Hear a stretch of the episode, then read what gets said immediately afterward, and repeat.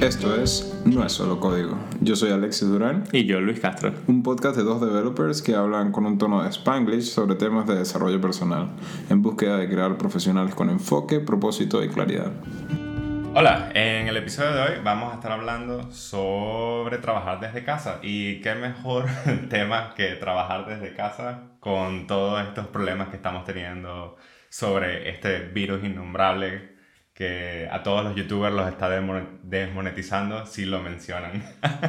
¿Ah, sí? No sabía eso, ¿eh? Sí, yo tampoco lo sabía hasta esta mañana que lo vi en, en unas bromas ahí de videos de YouTube. Sí, bueno, bueno. La, la, verdad es que sí, este, ahorita evidentemente pues los que no habían vivido el trabajo remoto y tienen la posibilidad de trabajar remoto pues van a estar entre comillas forzados a hacerlo, pues el contexto de todos es así, ¿no?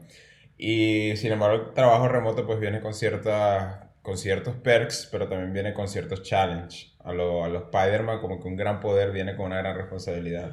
Entonces supongo que eso es lo que vamos a hablar de hoy. Este, ¿Cuáles son los tips? Por lo menos eh, tú, Luis, todavía estás trabajando remoto y cuando estábamos trabajando juntos duramos, no sé, varios años también. Pues los dos tenemos varios años trabajando en equipos remotos. Sí, creo que si nos ponemos a pensar como cuántos años aproximadamente tenemos trabajando remoto, eh, yo por lo menos unos 8 o 9. Mm. Claro.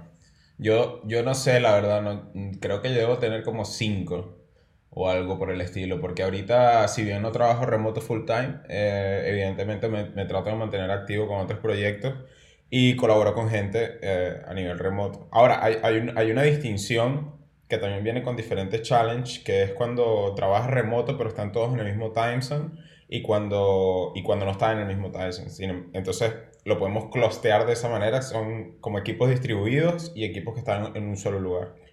Eh, sí, yo creo que trabajando así desde casa, eh, como van a estar la mayoría de las personas ahora, eh, podemos hablar un poco sobre tips de cómo realmente ser productivo cuando estás trabajando desde casa. Eh, para mí, una de las principales cosas que necesitan hacer para trabajar desde casa y ser efectivos es tener tu propio espacio de trabajo.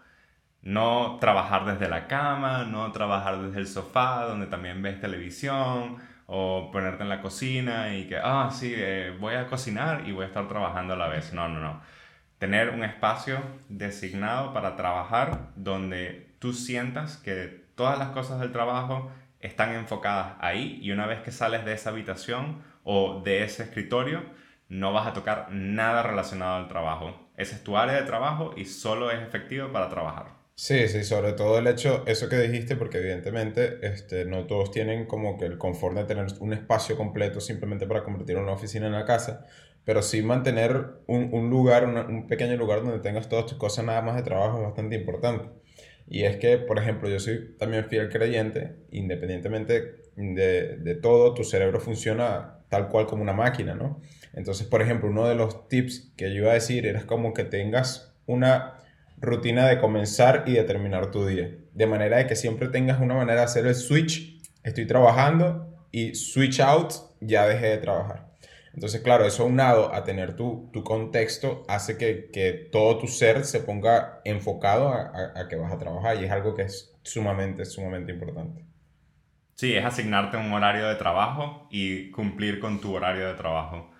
O, otra de las cosas, hablando de eso, de, como darte un horario específico, eh, para mí es como darte breaks. Eh, una de las cosas principales que se nos olvida cuando estamos trabajando desde casa es que oh, todo es ser productivo, puedo hacer más cosas, no tengo que hablar con gente, no hay reuniones, no sé qué, y no nos damos un break. Mientras que cuando estamos en la oficina, nos damos un break para tomarnos un café, para hablar con un coworker y ese tipo de cosas. Eh, cuando trabajas de casa, debes darte también breaks y usar esos breaks para hacer lo mismo que harías en una oficina, tomarte un café, poder hablar con otra persona, quizás escribirle por Slack y hacer una videollamada eh, porque puedes y quieres desconcentrarte un poco por unos minutos. Y eso ayuda también a bajar el nivel de estrés y a concentrarte después en la tarea que estabas haciendo. A mí me pasaba mucho al principio, eh, cuando, cuando empecé a entender que tenía que, que descansar, era que me, me, me, llevaba tan inmerso en, en lo que estaba haciendo que se me pasaba el tiempo. Entonces, un tip que se me hizo es súper productivo para comenzar a hacer la costumbre era el tema de los pomodoros. Y si bien los pomodoros comienzan con 20, 25 minutos y luego 5 minutos de break, el chiste es que luego vas haciendo tu foco un poco más alto. Lo que me pasaba a mí es que 25 minutos se me hacían muy poco. Y bueno, ignórenme en cierto sentido porque se supone que no es, porque no es healthy. Pero sí los colocaba a 45 de una hora. Y cuando, se, cuando el pomodoro sonaba una hora después, sí me paraba, pero, pero, pero sentía que ya llevaba suficiente tiempo, porque 25 minutos programando es como que apenas estoy pensando qué es lo que voy a hacer, cómo lo voy a hacer y todo esto. Y se me hacía muy disruptivo. Pues. La técnica de Pomodoro a mí me encanta en realidad. Eh, una de las cosas que yo hacía antes también con la técnica de Pomodoro era, ¿sabes? Cuando te haces el almuerzo y entonces dejaste los platos y todo esto y tomar ese break de 5 minutos como para lavar dos o tres platos me, me, era así como demasiado, uh, estoy desconcentrándome de todo lo que existe en la vida. Y estoy aquí, lavando un plato. bueno, pero y, y, creo que eso que acabas de decir también me, me da también como un pequeño eh, enlace con el tema de que al final todas estas cosas que vamos a mencionar son cosas que si bien nos ha servido a ti y a mí, este, siempre, siempre es un tema muy personal, ¿no? Y, y, para que te des cuenta de ese tipo de cosas tienes que estar suficientemente despierto para hacer retrospectiva sobre cómo te estás sintiendo a lo largo de tu trabajo. Así que rutinas en las que de, de, de alguna manera, por lo menos yo hago journaling, de alguna manera analices cómo te fue en el día, cómo te sentiste y, y qué tan productivo fuiste, de alguna manera te van a servir para entender si tienes que seguir ajustando otra cosa en, en tu espacio de trabajo. Totalmente. Eh, otra de las cosas que me parece que me ha ayudado bastante como a, ser productivo trabajando remoto es el uso de música que no tiene líricas 100%. Como algo que sea jazz o un techno bastante pasivo. Ese tipo de cosas que te ayudan como a enfocarte. Y de hecho Spotify tiene un montón de listas que hablan de focus reading o reading list y ahora hay un montón de listas de, para programadores y ese tipo de cosas. Eh, ese tipo de listas me parece que ayuda bastante a enfocarte y no sé, es, es como si estoy escuchando un artista que me gusta, Mm, suelo tratar de cantar la canción y entonces no estoy tan realmente enfocado en el trabajo, más bien estoy enfocado en cantar la lírica. sí, realmente yo ese tipo de cosas la uso bastante, por lo menos en, en Spotify hay uno que se llama Focus Flow y Electronic Focus. Cuando escucho eso, no me lo puedes poner si no estoy trabajando. Porque de una vez es como que lo pones y, y, y, ya estoy así como que, ¿dónde, ¿dónde, está el keyboard? Necesito programar. Entonces es algo que utilizo eh, a menudo para lo mismo. Sin embargo, hay ciertos trabajos mecánicos en el que normalmente pues reggaetón, más nada, y, y ya, para, para divertirme que se pase el tiempo. Eh, ya lo escucharon, Alexis, lo, el top 50 de España. Este, sin embargo, creo que hay un punto muy, muy, muy, muy, muy importante y que creo que no podríamos dejar de hacer el episodio si no lo mencionamos. Y es el tema de over communicate. Cuando estás trabajando remoto, la, el tema de comunicación escrita es tu arma más fuerte, este, lo, lo, lo, más potente que puedes tener para poder ser suficientemente eficiente en el equipo de trabajo en el que estás. Y ser visto como una persona independiente que realmente toma a cargo mm, sus responsabilidades. Pero también hay como un punto al respecto de eso que mm, he aprendido con el paso de los años, que es la comunicación escrita es excelente, pero hacer una videollamada de vez en cuando te ayuda a poner las cosas en tierra un poco. Y principalmente con compañeros del trabajo que estén a tu mismo nivel, no tanto con tu manager.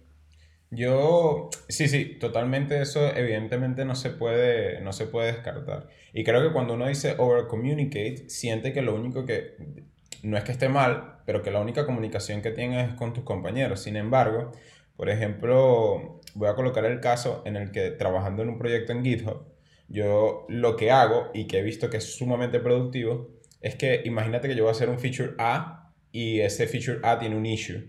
Entonces, mientras que cuando voy a empezar a trabajar, evidentemente hago el stand-up, lo escribo y luego cuando estoy en ese issue, al final del día coloco qué pasó y cómo voy. Y si se toman decisiones en función de las personas que, que están a cargo de tomar las decisiones sobre ese issue, porque no sé, tenía un blocker Imaginemos, mira, tengo que poner un color y no lo sé. Entonces se tomó la decisión que es púrpura. Entonces coloco allí. Hoy hablé y puse este, la, la, la pregunta sobre la mesa y se tomó la decisión de colocarlo en púrpura. Creo que ese tipo de over communication es también algo que a veces dejamos a un lado, porque no es nada más con la gente que te rodea, sino también como dejar plasmado en algún lugar todas las decisiones que, que se están tomando, por qué se están tomando, cosa de que si tú de repente no estás, alguien pueda tener, pueda tomar tu trabajo desde el punto donde lo dejaste. Creo que ese es el, el, el, key point que tienes que pensar cuando quieres comunicar las cosas. Si tú vas mañana, alguien puede tomar tu trabajo donde lo dejaste. Y si dejaste todas las, las pistas ahí, pues vas bien.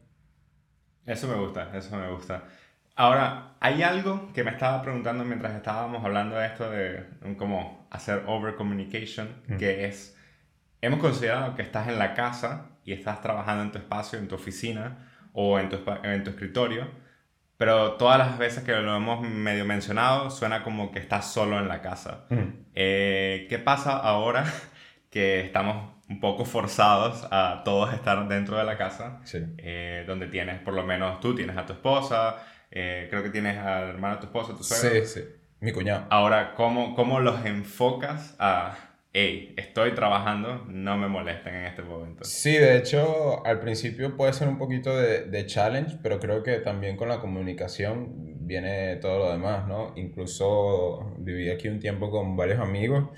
Y al principio a mí también me costaba un poco, porque era como que no quiero ser, este, no quiero de ser así como odioso o algo así, pero eventualmente dije, no, pues simplemente como setear rules con la gente que te rodea, pues. Y, y evidentemente de, de, la mejor manera posible. O sea, entienden que es como que el espacio de trabajo, entienden como que en este momento, pues si bien tengo la flexibilidad de estar acá, no significa que no tenga, no tenga que ser accountable sobre las cosas que estoy haciendo. Y pues yo, yo te respeto, tú me respetas. Yo creo que el simple hecho de tú decirlo, de vocalizarlo y de, y de pedirlo, pues mm, creo que en, ese sentido pues va, va, a ayudar, ¿no?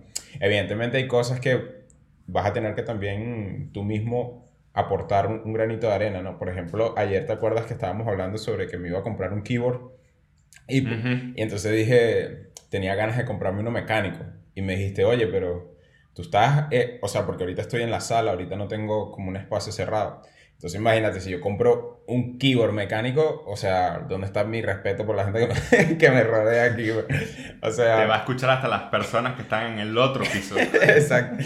Entonces, claro, hay, hay, hay ciertos trade-offs, pero creo que al final siempre es tener consideración sobre la gente que te rodea y también vocalizar las cosas que necesitas. Pues.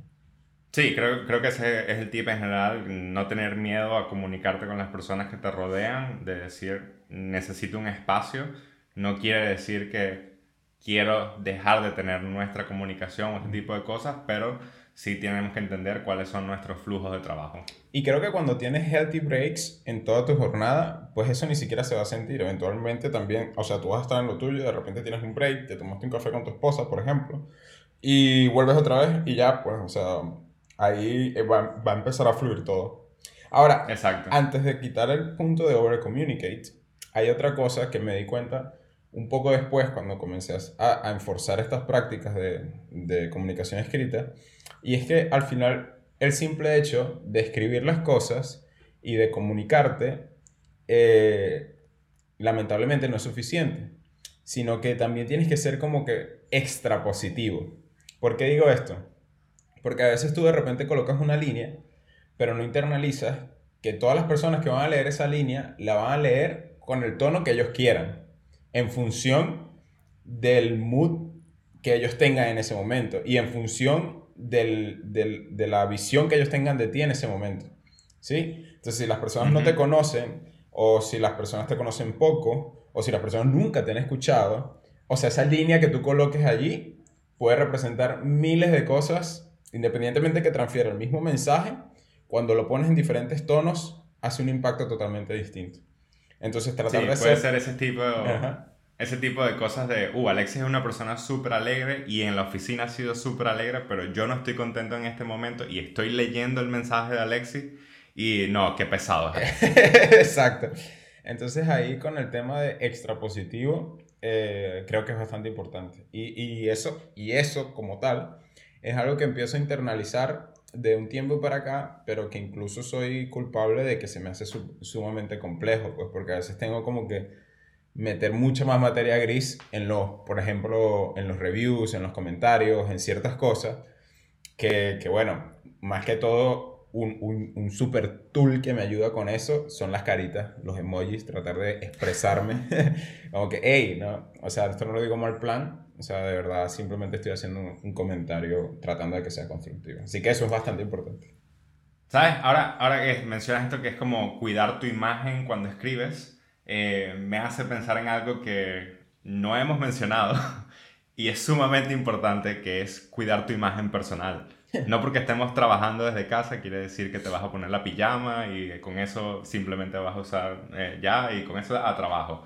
O te pones una camisa y te dejas el pantalón de la pijama y porque nada más me van a ver de aquí hacia, hacia arriba. ¿Por qué no? Eh, ah. No, no, uno se tiene que vestir como quiere tener éxito. O sea, tienes que sentirte bien como estás vestido y decir, estoy arreglado. Así nadie me vaya a ver el día de hoy. Pero yo me estoy viendo a mí mismo. Y eso ayuda a reflejar tu imagen positiva hacia ti. Mira, qué bien, ¿eh? La verdad que, a ver, yo nunca he sido mm, de pasar todo el día en pijama trabajando. No puedo decir que nunca lo he hecho. Seguramente lo habré hecho más de, más de una vez.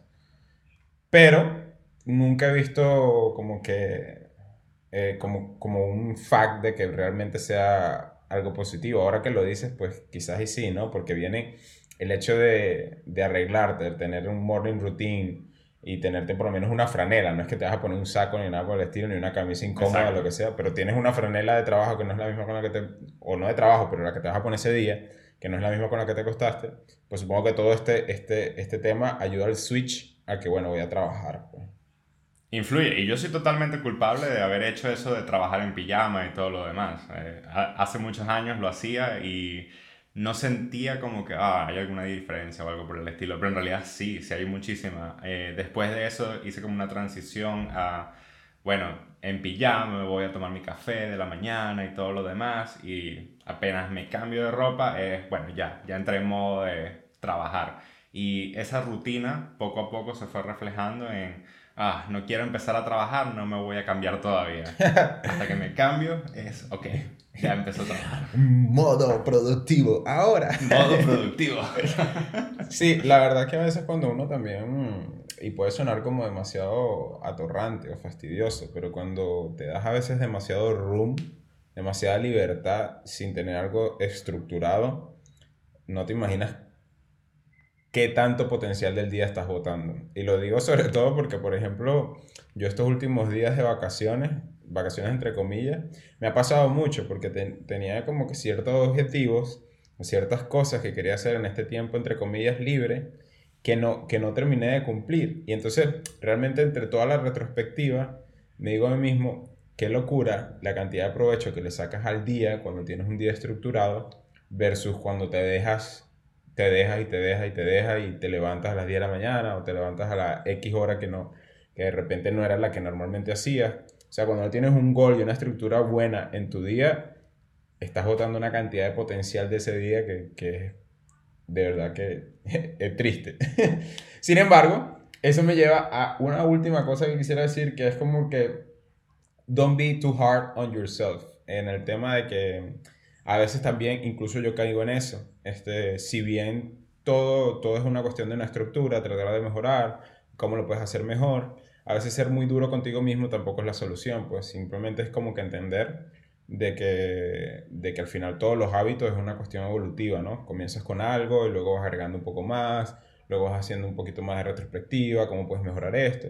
Y de vez en cuando, pues simplemente se te va la olla y, y, te vas para otro lado, pues y ya, y de repente votaste unos días, votaste unas semanas, lamentablemente, pero bueno, es cuestión de, de que también te dejes el descanso, quizás tu cuerpo te está pidiendo el descanso. Y, y ya, respira profundo y vuelves otra vez un back on track, pero sin, sin martirizarte.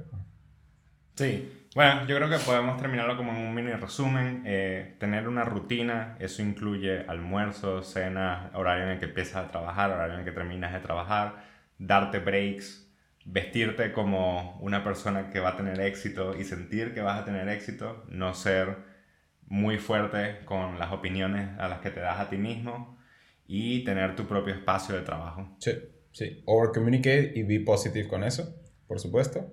Nos vemos. Bye.